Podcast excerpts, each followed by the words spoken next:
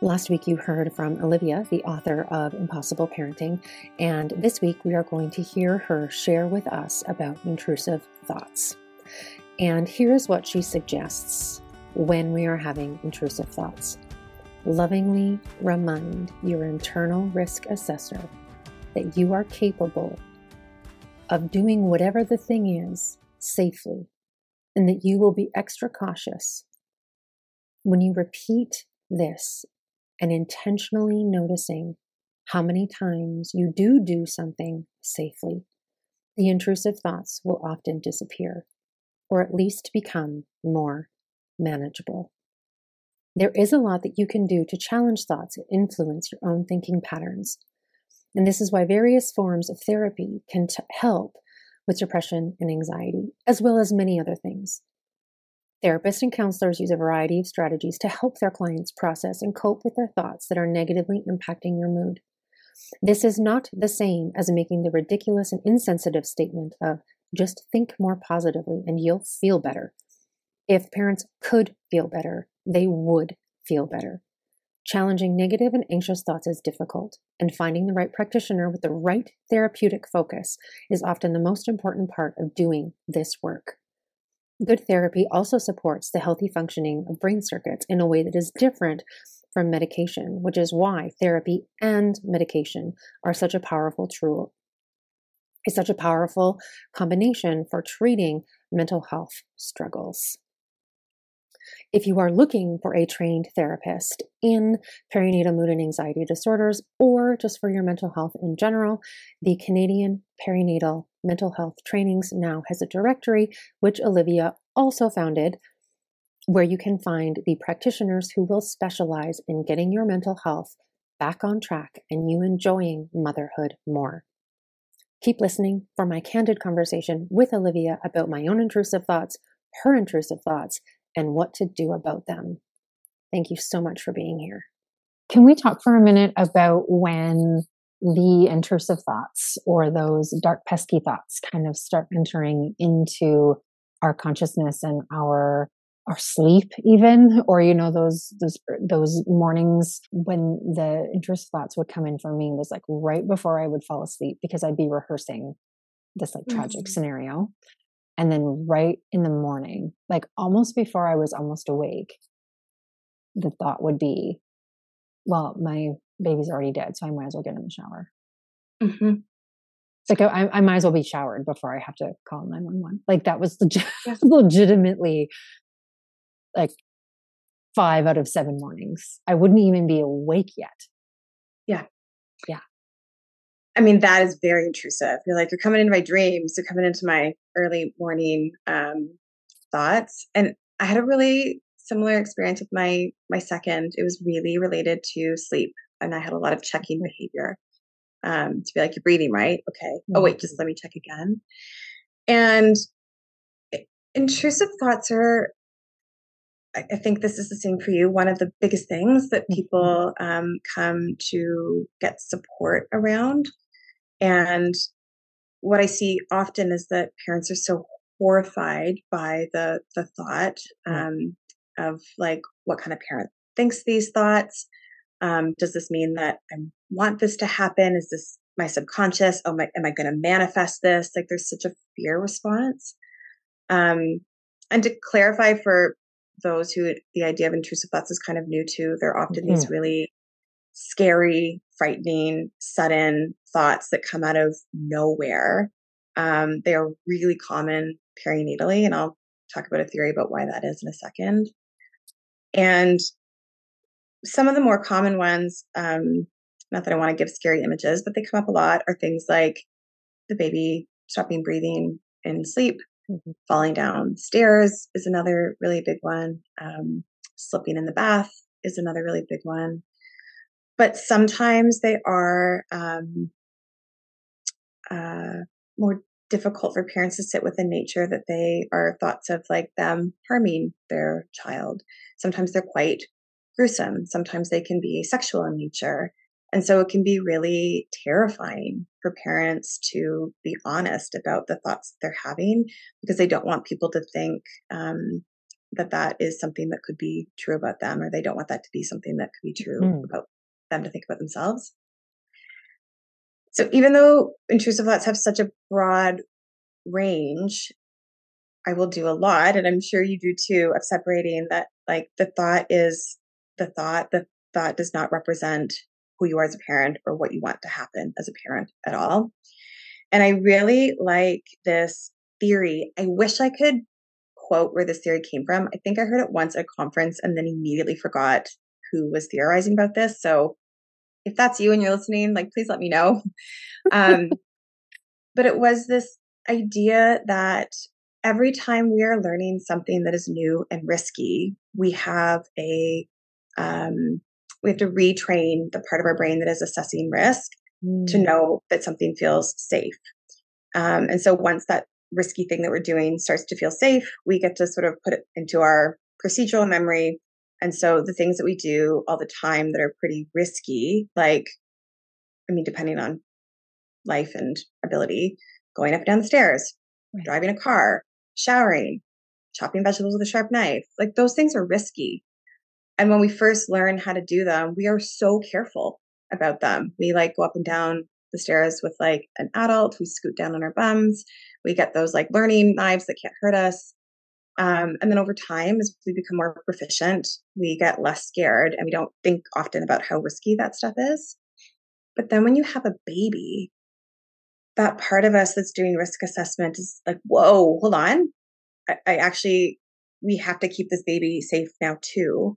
And for some people, that can present in these like really frightening thoughts of like you get to the top of the stairs and you haven't thought about how safe it is to go up and down the stairs for years. But now you have this baby and you have this vision of falling down the stairs with the baby, um, which doesn't mean you will or doesn't mean that you want to, but it's adding that separation of, oh, the part of your brain that is asking you to assess risk is doing it in this like mean way or this hard way. Yeah.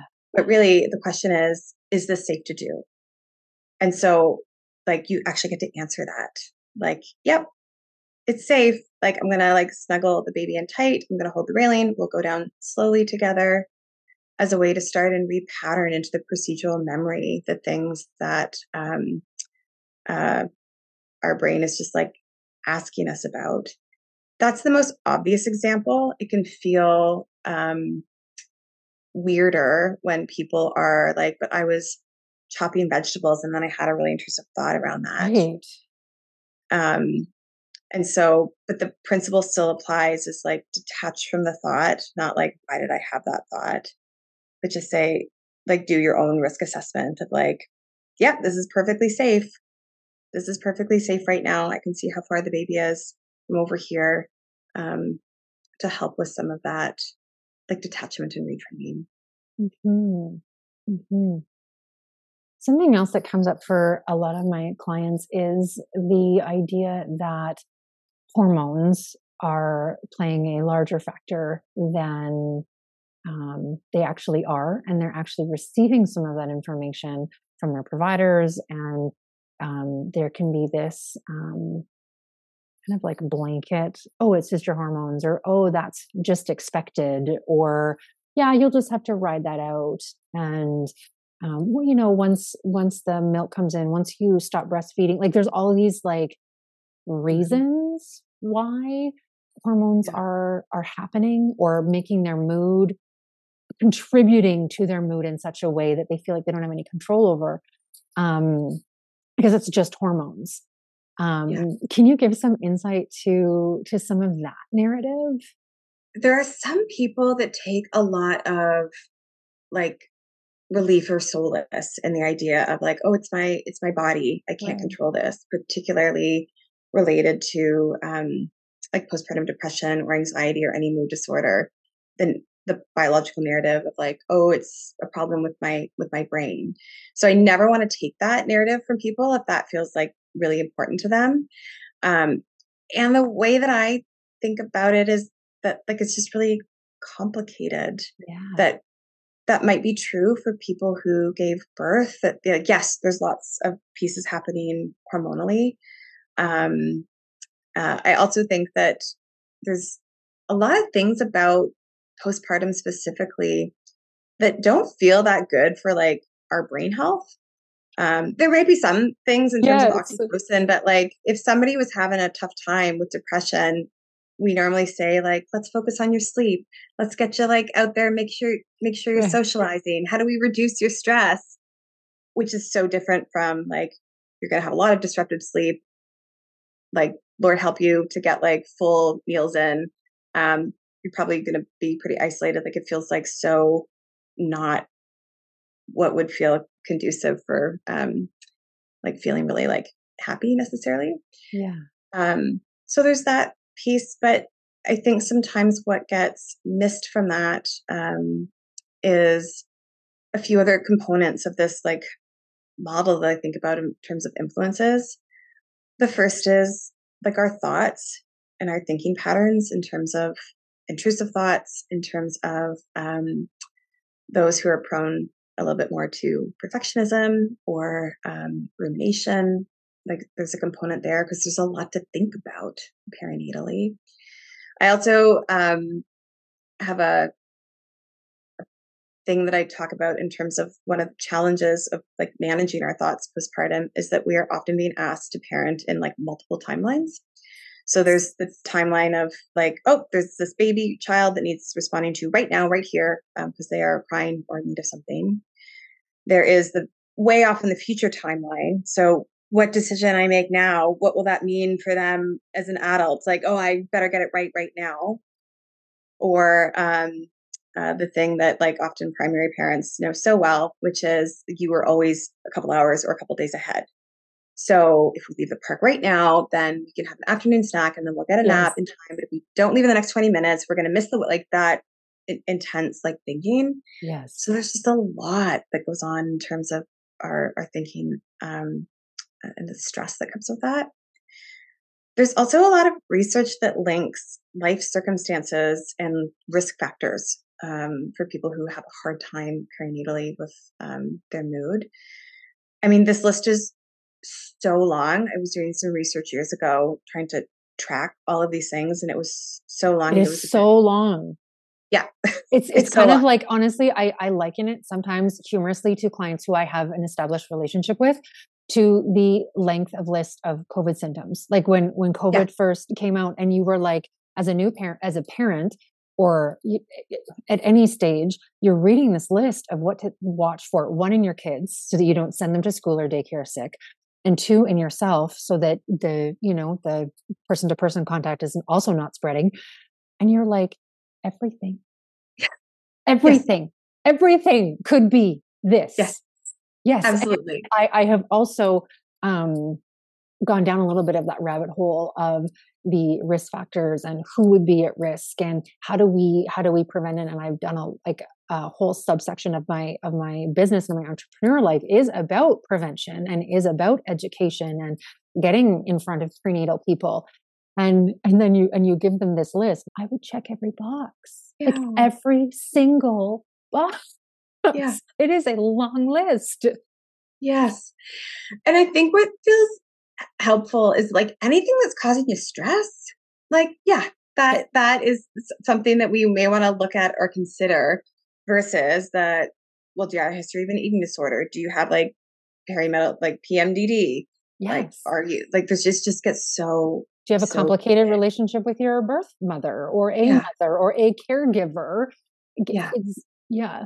Define complicated define complex define define what i consider to be traumatic and what you consider to be traumatic and my level of resilience and your level of resilience. Yes totally and i think what was really clarifying for people around like right life circumstance matters is what we saw during covid when they were like everybody stay at home and don't have any help and also work but have all of your children home that you need to homeschool and nobody was okay? I mean maybe somebody was. I didn't really know a lot of people were okay i didn't, I didn't know anybody. Yeah. Yeah. But like yeah that matters actually. That mm-hmm. like all of those pieces really matter. Um and then the other piece, and as you talk about like the stuff that came up in our, the stuff that can come up from our own childhood, is this really important part around what I think is like um, developing a positive parenting identity, mm. both internally. I can do this. I don't need to be perfect at this. Uh, I don't need to get it right all the time. I don't need to know everything, but like I'm doing a good job. I feel good about how I'm showing up as a parent, but then also being witnessed as a good parent. Mm. And so not needing to constantly be demonstrating, like, this is how good I am at parenting. Whereas if somebody was like involved with child protection services, they were like demonstrating, modeling all the time, like they're, yes. they're good parenting. Um, so having other people witness and acknowledge you are doing a good job, like you you got this. Um, and there's a lot of different theories around um, positive parental identity development and, and and how we do that. But that feels like such an important piece. Um, and a lot of our own childhood stuff can come up in that if we are like, I don't have a map that I love. Yeah. And so I feel really lost figuring out how to do this and how to feel good about doing this. I just know what I don't want to replicate. And all of that feels really connected to um, the culture with which we are trying to parent in because we're going to get a lot of messages around what it means to be a good parent.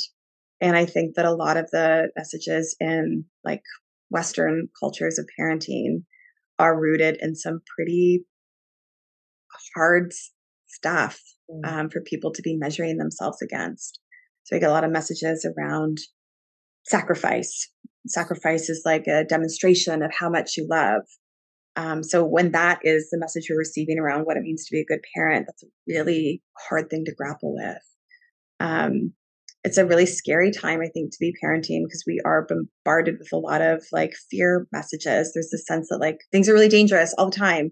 Um, even some of the new gadgets, which I know come from a good place, but those like socks that you put on babies, they'd be like, if your baby's oxygen levels drop, we'll wake you up. And most people I know who've had those, they don't like they wake them up a lot because of the sock fell off or like something really benign. Yes. But like, what does that do to us to be constantly like mm-hmm. scared all the time? Um, so when we take a step back at like all of the messages around this is what it means to be a good parent, um, and if that's our internal measurement, I think that sets us up to have a really hard time with our mood. And even though there was an interesting piece of research done around um, the cultural messages of parenting. Uh, I, I, wish I could remember. My memory is so terrible. I can't remember the researcher, but if somebody reaches out, I will find it for you. Um, that sort of found that a lot of us can look at the messages and we laugh at them. So we have movies mm. like Bad Moms. We have shows like The Letdown, um, Working Moms. And so we're like, isn't it ridiculous the standard we hold moms to? So we know that, but mm-hmm. there's a internal split because um, what she also found is that we are simultaneously working harder than ever to try and meet those standards. And I often liken that to a lot of stuff that shows up for us around like our bodies that I cognitively have the most impressive, like body politic of like my body's okay and it's okay at every size and I can like be like work with my health at any size so I believe all those things on one level, but when I'm like bathing suit shopping, the narrative that comes out around how I feel about my body is really different. And so we have to live with a lot of those um, parts that come up around us of like, I cognitively know this. I also want to cry as I put this bathing suit on. Right. And like I cognitively know that I can't be perfect in every parenting moment. And I know as a, a seasoned parent, uh, if you would have told me this like in day six of postpartum, I probably would have cried. But I, I know this now that I cannot be perfect in every moment. I'm going to lose my shit. Things are going to unravel.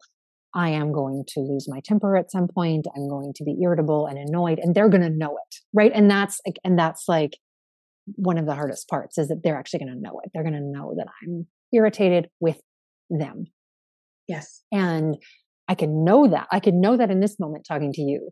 And yet when it's happening, the words are coming out and the face is doing the thing. I'm already rehearsing for later in life when I'm having to apologize, validate, rectify, you know, like, oh, I did that. Oh, I, I, I, I imparted that on you. Or, um, something else that can happen in this, as you call the impossible parenting standards, is also holding our partner Mm-hmm. to that standard as well. Because my partner and I have talked about this a lot. In fact, we talked about it this morning that it's different when you're in it, when it's your feeling, your annoyance, your rage, you feel um, it needs to come out, right? All feelings are going to find their way out. And so Mhm. it needs to come out. But when you're witnessing it, when you're witnessing your partner go through a dysregulated or an emotional moment, and you're already rehearsing the damage that it's doing when it's mm. not in when it's not in the category of emotional physical like abuse Yes. or neglect like outside of Yes. that category we're just talking about a general day to day just trying to get the kids out the door moment Yeah. and you know you're frustrated and losing your shit and you're already rehearsing how the damage that you're doing now is going to affect them their kids like all you know Yes. And how like only I can do that. And I don't like it when I do it. right Either, i'm i'm the only only, only me. only me yeah I can never lose it. Yeah. Only me. it's easier to go through those feelings when you don't have a witness. So when you're parenting alone, righteous, you feel much more righteous to be feeling that feeling when you're alone versus when there's also a witness for you. Yes. Yeah. Oh, absolutely. As you may or may not know, this is the second part in a three part series with Olivia. Our next episode is all about yelling at your kids. And here's a sneak peek. I- I've had a lot of parents, particularly post pandemic, come to talk about the guilt related to yelling.